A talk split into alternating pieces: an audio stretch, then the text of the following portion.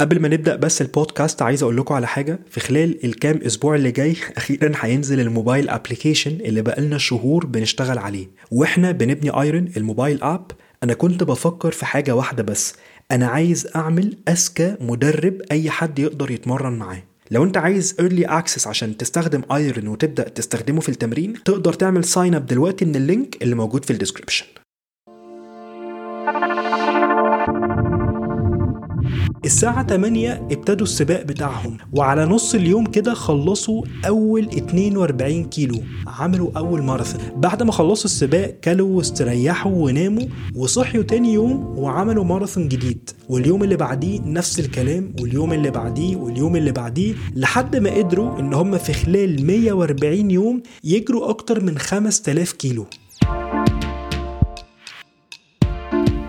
أهلا بيكم في حلقة جديدة من بودكاست حديد وجزر. ده بودكاست بيتكلم على الرياضة والصحة. أنا أحمد بيومي مدرب ورائد أعمال. الحلقة دي هي في الأساس كانت فيديو ناوي إن أنا أنزله على القناة بتاعتي على يوتيوب. بس بعد ما عملت الفيديو حسيت إن المحتوى ممكن يكون مناسب ليه أكتر إن هو ينزل كبودكاست. عشان في الأساس الفيديو ده كان ملخص لكتاب اسمه Burn الكتاب ده فكرته إن هو بيناقش ال metabolism أو الحرق بتاع جسم الإنسان وبيناقش فكرة زيادة الوزن والأسباب الحقيقية ورا إن إحنا وزننا بيزيد. لما خلصت الفيديو حسيت إن في ناس ممكن تستفيد بالمحتوى ده أكتر لو سمعوه من إنهم يتفرجوا عليه. ففي الآخر قررت إن المحتوى ده هنزله كفيديو على القناة بتاعتي وفي نفس الوقت هنزلها كحلقة من حلقات البودكاست. الحلقة دي مش طويلة بس بجد مليانة معلومات. أتمنى إن هي تعجبكم ويلا بينا.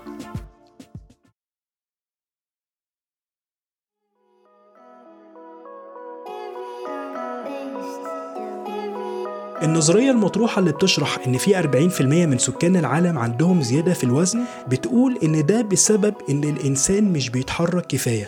جسم الإنسان تطور عشان يتأقلم على البيئة اللي هو عايش فيها. بس البيئة اللي الإنسان القديم كان عايش فيها زمان مختلفة عن البيئة اللي إحنا عايشين فيها دلوقتي. زمان كان وجود الأكل شيء صعب. ده اللي كان بيجبر الإنسان القديم إنه كل يوم يبذل مجهود بدني عشان يقدر يلاقي مصادر ياكل منها. لو إحنا عملنا fast forward الوقت اللي إحنا عايشين فيه الموضوع مختلف تماما. النهارده الإنسان العادي معظم الوقت ممكن يكون بيشتغل من على مكتب بيتحرك بعربية أو عن طريق نوع من أنواع المواصلات ولما بيعوز ياكل يا إما بيطلب الأكل ويجيله لحد البيت أو بيروح سوبر ماركت ويشتري الحاجات اللي هو عايزها. عشان كده الحركة اليومية بتاعه الإنسان اللي عايش في وقتنا الحاضر قليلة وبالتالي مش بيحرق طاقة أو calories كفاية وده السبب إن هو وزنه بيزيد. بس كل الكلام ده بصراحة كلام نظري. عشان نتأكد الكلام ده صح ولا لأ محتاجين نعمل حاجة. إن إحنا نقيس كمية ال calories اللي الإنسان اللي في وقتنا الحاضر بيحرقها ونقارنها مع كمية ال calories اللي بيحرقها الإنسان اللي عايش في العصر القديم.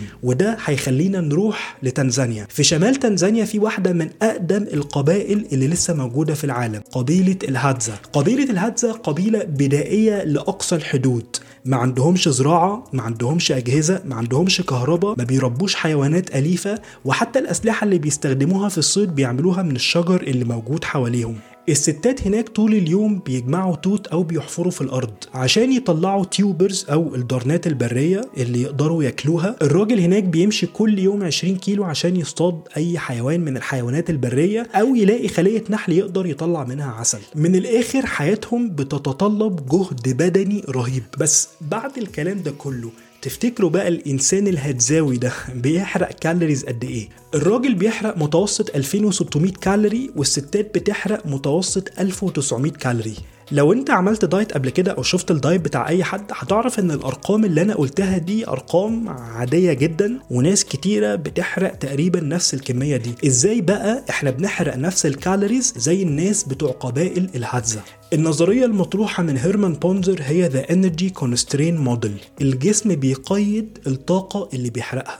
قبل ما اتكلم أكتر عن النظرية دي عايز اتأكد بس ان كل الناس فاهمة كلمة metabolism أو الحرق بتاع الجسم. الطاقة اللي الجسم بيستهلكها في اليوم الواحد هي the total daily energy expenditure ودي بتكون مكونة من أكتر من جزء. اول حاجة ال BMR أو ال basal metabolic rate ودي الطاقة اللي إحنا بنحرقها في اليوم عشان العمليات الحيوية للجسم. الحاجة التانية بتكون الطاقة اللي إحنا بنحرقها من الحركة اللي إحنا بنعملها على مدار اليوم. الحاجة التالتة بتكون الطاقة اللي إحنا بنحرقها برضو من الحركة بس دي الحركات اللا إرادية. والحاجة الرابعة بيكون ال thermic effect of food أو الطاقة اللي مستخدمة عشان تكسر وتهضم الأكل. نظرية هيرمان بونزر اللي هي the energy constraint model ببساطة فكرتها إن الجسم بيلاقي طرق إن هو يوفر بيها طاقة لو أنت ابتديت تعمل مجهود أكتر من العادي. فلو أنت النهاردة عملت مجهود كبير جريت اتمرنت عملت حاجة أكتر من اللي أنت كنت متعود عليها الجسم بيدور على مصادر تانية ويبدأ يقلل منها الطاقة. فمن الآخر الطاقة اللي أنت بتحرقها على مدار اليوم بتكون محكومة. وفي أدلة تانية غير موضوع قبائل الهادزا على حتة The Energy Constraint Model. في شهر يناير سنة 2015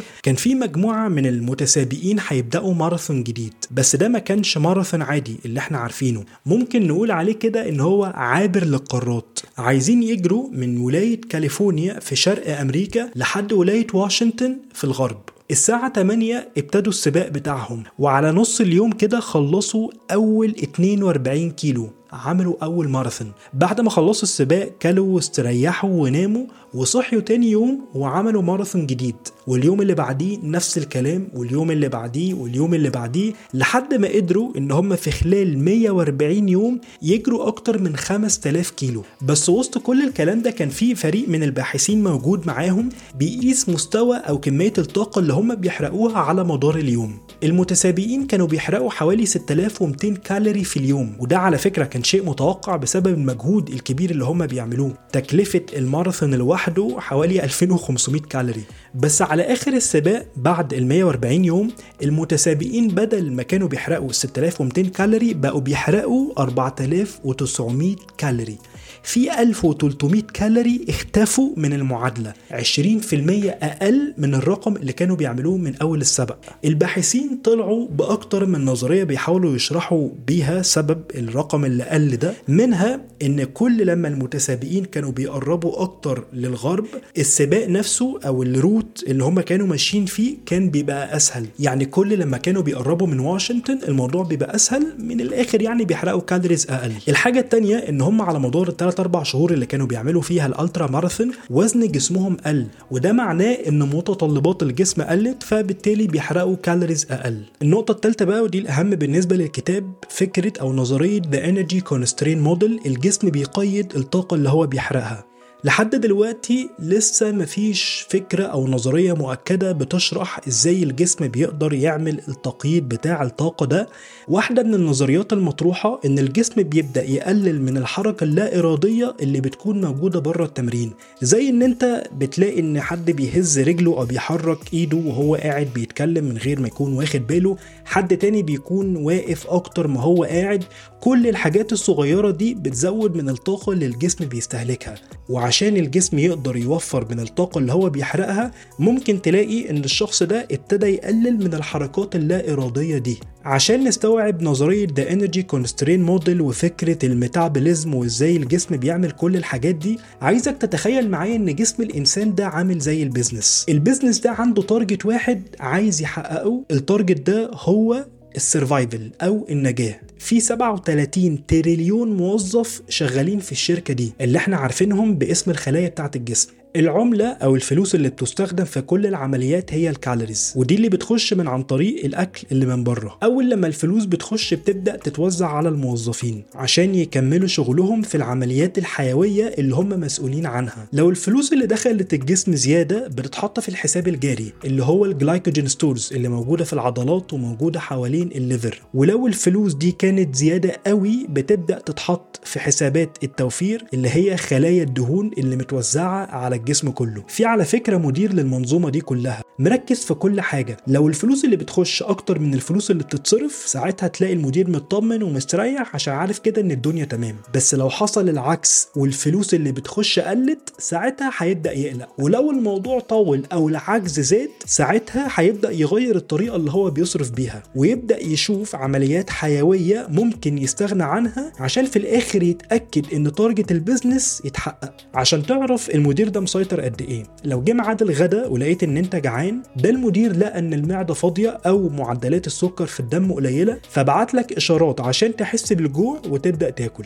لما تكون عيان وبتحارب الفيروس أو بتحارب البرد اللي عندك هتلاقي إن أنت ما عندكش طاقة إن أنت تعمل أي حاجة في اليوم. بسبب إن المدير حول الطاقة اللي أنت بتستخدمها في النشاط والحركة اليومية بتاعتك وبعتها لجهاز المناعة. المدير اللي بتكلم عليه ده هو ال hypothalamus أو الغدة النخامية. كتلة من الخلايا العصبية موجودة في المخ. ال hypothalamus مسؤول عن ال metabolism عن الحرق بتاع الجسم كله. بيقيس الطاقة اللي بتخش الجسم عن طريق إن هو بيراقب الجلوكوز اللي في الدم أو هرمون الليبتين بيراقب كمان الإشارات اللي بتيجي من المعدة والأمعاء اللي بتقول حجم الوجبة ومحتواها. بيزود أو بيقلل من ال metabolism عن طريق إن هو بيتحكم في الغدة الدرقية وهرمون ال thyroid اللي بيطلع منها وطبعا بيتحكم في الإحساس بتاعنا بالجوع أو بالشبع. بس ثانية واحدة الكلام ده مش معناه إن الرياضة مش مهمة. الرياضة وال cardio والتمارين المقاومة هي الضمان الوحيد إن الواحد يقدر يحافظ على صحته. لما يحصل مقارنة ما بين اتنين واحد بيلعب رياضة وبيتحرك والتاني ما بيتحركش هتلاقي إن المقارنة دايما بتكون في صالح الشخص اللي بيلعب رياضة. أنا بتكلم على حاجات زي الضغط السكر ال triglycerides أو الدهون الثلاثية. ده غير كمان إن الرياضة بتساعدك إن أنت تتعامل مع الضغوطات اللي في حياتك.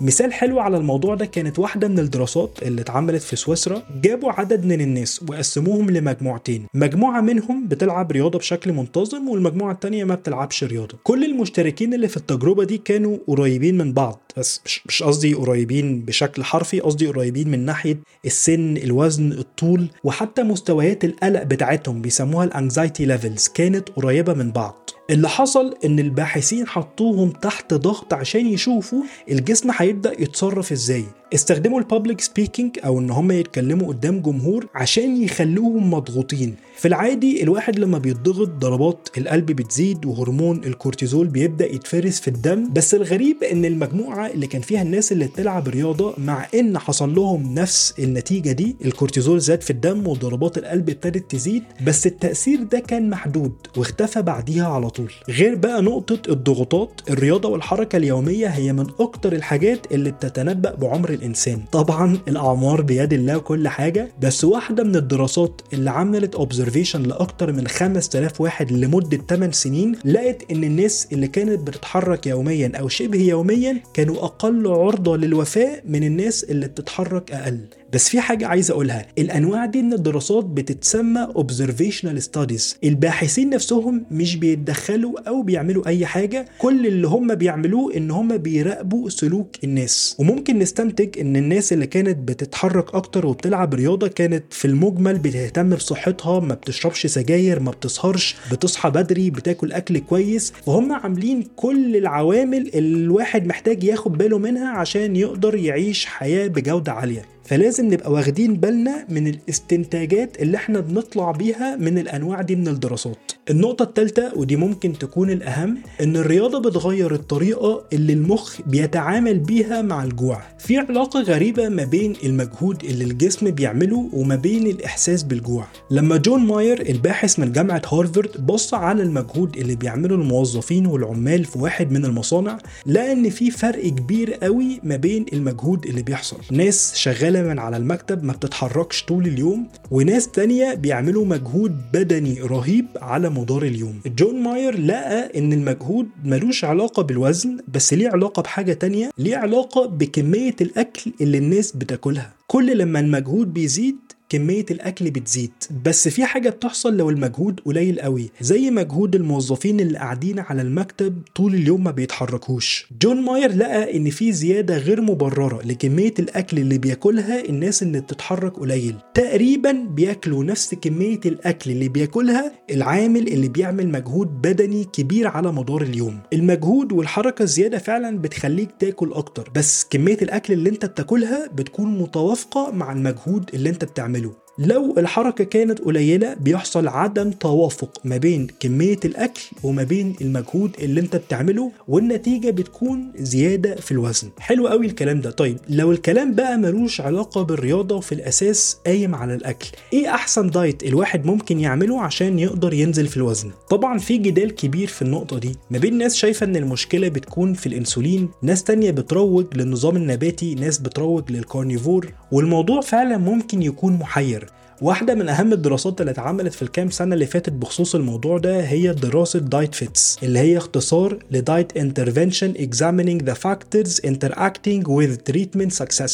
الدراسة دي اتعملت على مدار سنة كاملة كان فيها حوالي 600 شخص كانت بتحاول تقيس اختلاف ال diet وتأثيره على وزن الجسم. الحاجة المشتركة ما بين كل الناس اللي كانت في الدراسة دي إن هم كانوا بياكلوا كمية بروتين عالية. الفرق اللي ما بينهم إن كان في مجموعة بتاكل carbs قليل ودهون كتير والمجموعة التانية بتعمل العكس بتاكل carbs كتير ودهون قليلة. النتيجة كانت إن ما كانش فيه فرق ما بين المجموعتين. يعني الناس اللي كانت في المجموعة الأولى خست والناس اللي كانت في المجموعة التانية خست. وعلى فكرة الكلام ده متماشي مع بقية التجارب والأدلة اللي موجودة في المجتمع العلمي. مادام مفيش فرق في ال calories أو في البروتين نوع ال diet نفسه مش هيأثر على النتيجة النهائية. في أواخر السبعينات الباحثين لقوا إن هم لما بيأكلوا الفئران اللي في المعمل ال diet العادي المتوازن بنسبة 100% الفئران بتقدر تحافظ على وزنها. بس لما الفار بيتعرض لل cafeteria diet اللي هو ال diet اللي مليانة الأكل المصنع زي الشوكولاتة والشيبسي والبسكوت والكوكيز والكلام ده كله بلا استثناء كل الفئران بيحصل لها زيادة في الوزن. والكلام ده بالظبط اللي بيحصل للكائنات التانية اللي منهم الإنسان.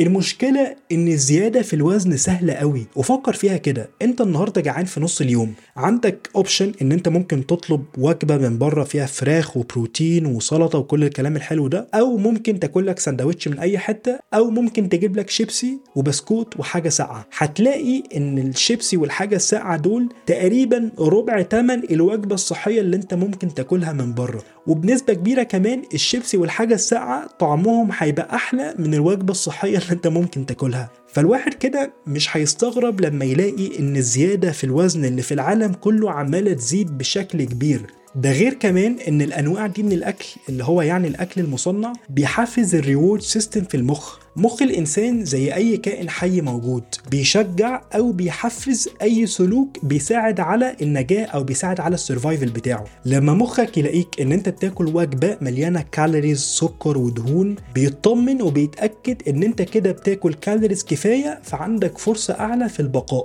فبيبدأ يفرز الدوبامين عشان يشجعك إن أنت تكرر السلوك ده. وطبعا الدوبامين هو الهرمون اللي بيحسسك بالسعادة فبتاكل الحاجة الحلوة من هنا بتحس بالسعادة وبعد كده بتبقى عايز تكرر السلوك ده عشان يطلع دوبامين تاني وتفضل عايش في الدايرة المقفولة دي. الخلاصة إن زيادة الوزن موضوع معقد عشان في عوامل متداخلة في نفس الوقت. اللي إحنا متأكدين منه إن زيادة الوزن مش بسبب إن الواحد إرادته ضعيفة والحاجة التانية إن هو مش بسبب إن إحنا مش بنتحرك كفاية. زيادة الوزن بسبب إن الواحد بياكل calories أكتر من ال calories اللي الجسم محتاجها. الرياضة ملهاش دور كبير قوي إن هي تساعدك إنك تنزل في الوزن بس ليها دور مباشر إن هي بتساعدك إنك تحافظ على صحتك وتتعامل مع الضغوطات وكمان تظبط لك موضوع إشارات الجوع. الحاجة اللي أنت تقدر تعملها عشان لما تنزل في الوزن تقدر تحافظ على الوزن اللي أنت نزلته إن أنت تحاول إنك تاكل دايما أكل من مصادر طبيعية وتزود البروتين والخضار والفاكهة عشان تحس بالشبع لفترة أطول. وبكده نكون وصلنا لآخر الحلقة. لو في حد عايز يتواصل معايا تقدر تبعت لي direct message على انستجرام هتلاقوا link ال account بتاعي موجود في ال description وأشوفكم الحلقة اللي جاية.